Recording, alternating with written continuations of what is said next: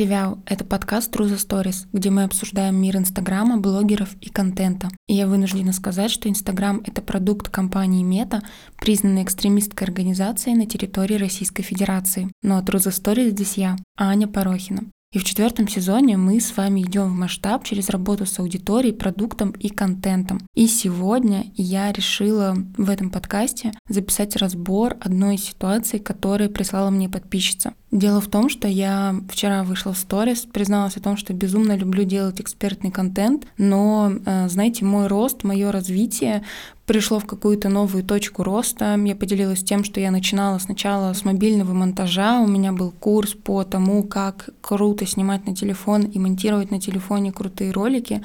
Потом я из этого выросла в эксперта по сторис. Именно такое, знаете, инструментальное, куда тыкать, что нажимать, как все устроено. Дальше я поняла, что ко мне приходят люди с запросами о сторис, но они выходят с изменением в жизни, с изменением в голове в своей, вот, что на самом деле сторис — это такая, знаете, верхушка айсберга, под которой лежат там какие-то затыки, страхи и все прочее. И я пошла учиться на коуча международного уровня, я училась 8 месяцев, и, в принципе, после этого я очень удачно соединяла свою экспертизу по сторис и коучинг. То есть я не называла никогда себя коучем, просто коучинговые техники были внедрены во все мои продукты, во всю мою работу. И вот сейчас я понимаю, что настала какая-то, знаете, следующая ступень моего развития как эксперта, потому что, в принципе, у меня уже много своего личного, жизненного опыта. Через меня прошло более трех тысяч человек за последние три года, и я понимаю, э, с разных сторон могу подсветить э, разные ситуации. И я предложила моим подписчикам, вам, я думаю, в том числе моим слушателям, сделать такую рубрику, где я буду разбирать какие-то ваши ситуации. И вот вчера на самом деле пришло достаточно много однотипных ситуаций, и вот сегодня я хочу разобрать одну из них. Давайте я вам сейчас зачитаю сообщение и после начну свой разбор, да, свои мысли по поводу того, что написала мне девушка. Итак, сообщение. Сейчас я веду блог про сторис, в скобочках, как начать вести сторис, как интересно рассказывать истории. Я прошла огромный путь от страхов вести блог и непонимания, что снимать, и все вроде бы основные моменты у меня закрыты. У меня такая ситуация. Я по сторис могу много тем закрыть, проконсультировать, знаю, как увлекать аудиторию, как создается эмоциональный отклик. Но моя аудитория очень мало вовлечена в мой контент и, соответственно, вылезает самозванец, что я и не знаю ничего.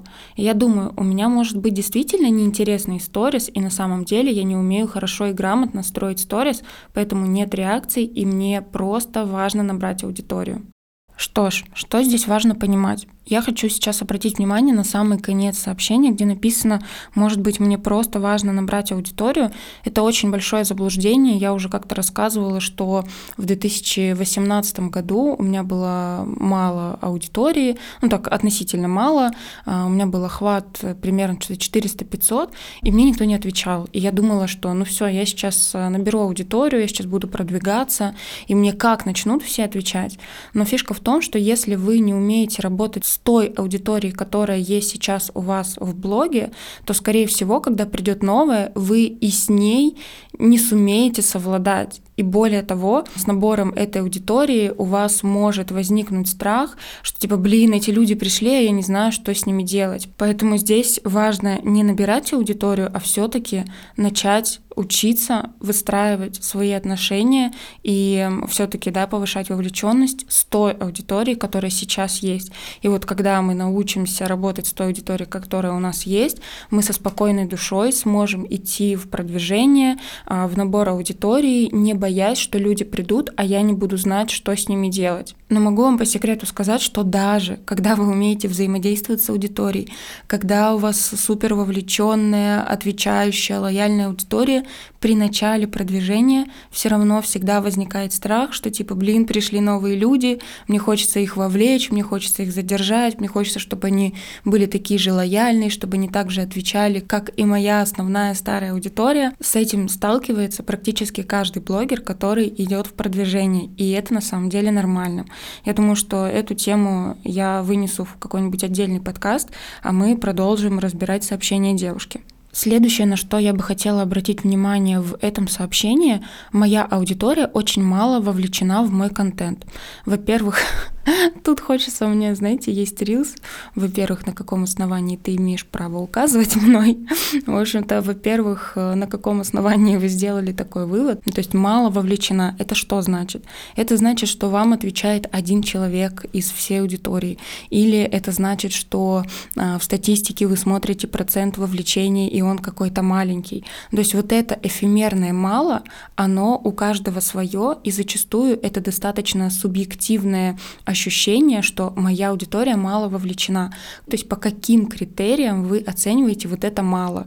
Ну, то есть если у вас миллион подписчиков и вам отвечает два человека, ну да, наверное, это мало. Если у вас миллион подписчиков и, не знаю, там 100 тысяч охват, и при этом вам отвечает, там, не знаю, тысячу человек э, более-менее регулярно на ваши сторис, то, ну, с одной стороны, можно сказать, что это мало, с другой стороны, ну, вроде нормально отвечают, есть какая-то вовлеченность. То есть здесь очень важно именно посмотреть на такие холодные цифры и оценить реальную ситуацию, потому что в конце еще девушка мне написала, что у нее охват там примерно 97-100 человек.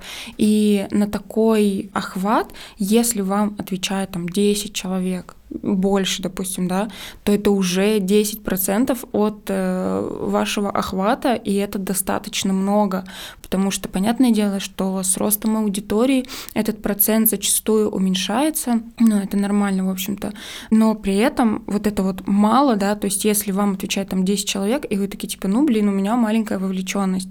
Эта маленькая вовлеченность достаточно, опять же, повторюсь, да, субъективное вот это чувство, что типа, ну, блин, мне всего 10 человек отвечают, но но если посмотреть на сухие цифры, на холодные факты, такой, знаете, холодной головой, то мы получим, ну, в общем-то, неплохие показатели.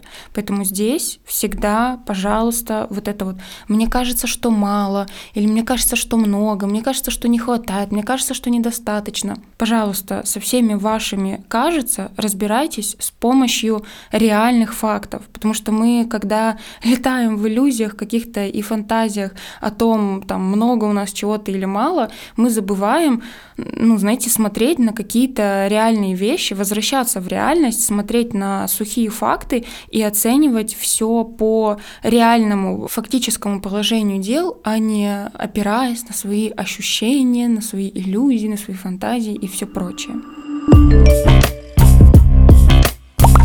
и мы подбираемся к самому интересному, к ядру этого сообщения и просто вот, знаете, к разгадке того, что же на самом деле происходит с этой девушкой. И вообще, в принципе, почему возник этот а, запрос, да, у меня в директе. Итак, начинаем разбирать вообще вот прям по порядку, дословно, и вы сами сейчас увидите вот тот диссонанс, который есть, и я надеюсь, что именно этот разбор многим из вас поможет ну, тоже, знаете, возможно, как-то найти свои сильные стороны, найти свою суперсилу, найти свою уникальность, потому что зачастую вы обращаетесь не к тем инструментам, которые лежат перед вами, и теряете из виду свой ценный опыт. Еще раз читаю вам первый абзац сообщения. Сейчас я веду блог про сторис, в скобочках, как начать вести сторис, как интересно рассказывать истории. Я прошла огромный путь от страхов вести блог и непонимания, что снимать. Все вопросы, основные моменты у меня вроде бы закрыты. Читаю второй абзац. У меня такая ситуация. Я по сторис могу много тем закрыть, проконсультировать и знаю, как вовлекать аудиторию и как создается эмоциональный отклик. Но моя аудитория очень мало вовлечена в мой контент и, соответственно, вылезает самозванец, что я и не знаю ничего. Итак, смотрите, знание и опыт это вообще-то две разные составляющие.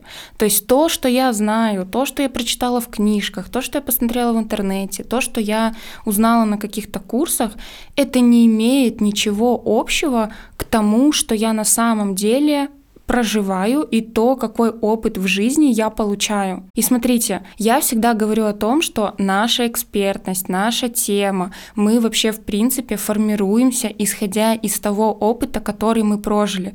Пожалуйста, не опирайтесь именно на вот знания, которые вы где-либо получили. Потому что, опираясь на знания, вы начинаете ну, можно сказать, мыслить шаблонами, а опираясь на свой опыт, рождается ваша уникальность.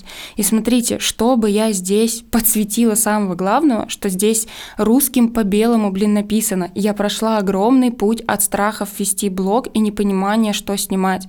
То есть эта девушка прежде всего должна вещать не о том, как начать вести сторис, как интересно рассказывать истории, как вовлекать аудиторию, как создается эмоциональный отклик. Она это знает, она это понимает, но она не может это превратить в свой же опыт. И поэтому ей тяжело, и поэтому возникает синдром самозванца.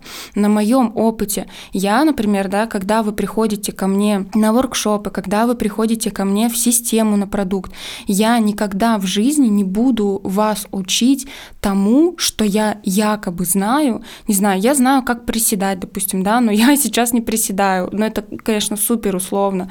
Или, например, я понимаю, что я сейчас вообще не циклюсь на охваты. Мне вообще э, взять, я не знаю, и положить на эти охваты, я на них не обращаю внимания, я не использую каких-то специальных техник по поднятию охватов, и именно поэтому я не учу. И, ну, понятное дело, что охваты все-таки работают в совокупности, да, со всем блогом, но я никогда не делаю на этом акцент, потому что я сама этим не живу. Зато я живу тем, что каждый день в мой блог приходят люди, каждый день я продвигаюсь, каждый день мне отвечают на истории, я понимаю, как разговорить аудиторию, я понимаю, как вызвать как раз-таки эмоциональный отклик, я понимаю, как вовлечь, я понимаю, как сделать так, чтобы люди оставались долго в вашем блоге и были лояльными подписчиками, с крутым доверием, в общем, покупали у вас из продуктов продукт. Вот это я знаю и проживаю то есть я это делаю каждый день, это есть в моем опыте, это вшито у меня в ДНК. Когда я вчера выложила сторис с тем, что я хочу провести разборы, мне в директ написали более 100 человек, и мне бизнес-партнер такой говорит, типа, блин, Аня, как ты это делаешь? Я не понимаю. Я говорю, ну так именно это я и преподаю, я преподаю свой опыт, передаю свой опыт, да, потому что если я возьму, допустим, даже если тему охватов, понятное дело, я буду чувствовать себя какой-то недостаточной. Или, например, я возьму тему рилсов, в которой я, ну не то чтобы не разбираюсь, но, в общем, э, тема рилсов у меня такая, знаете, пограничная. Я вроде бы выкладываю, вроде мне это нравится, но они у меня не особо залетают, и я и не хочу продвигаться с помощью рилсов, да, это самое главное. И если я сейчас возьму эту тему, ну, понятное дело, что мне в ней будет некомфортно. И если здесь как раз-таки в нашем сообщении девушка прошла огромный путь от страхов вести блог и непонимания, что снимать, очень много новичков, да и не только новичков, а, продолжающих блогеров, топов, которые сталкиваются тоже со страхами. А, страх потерять репутацию, страх столкнуться с хейтом, страх э, масштаба. Ну, в общем, много страхов на самом деле рождается на каждом этапе роста блогинга.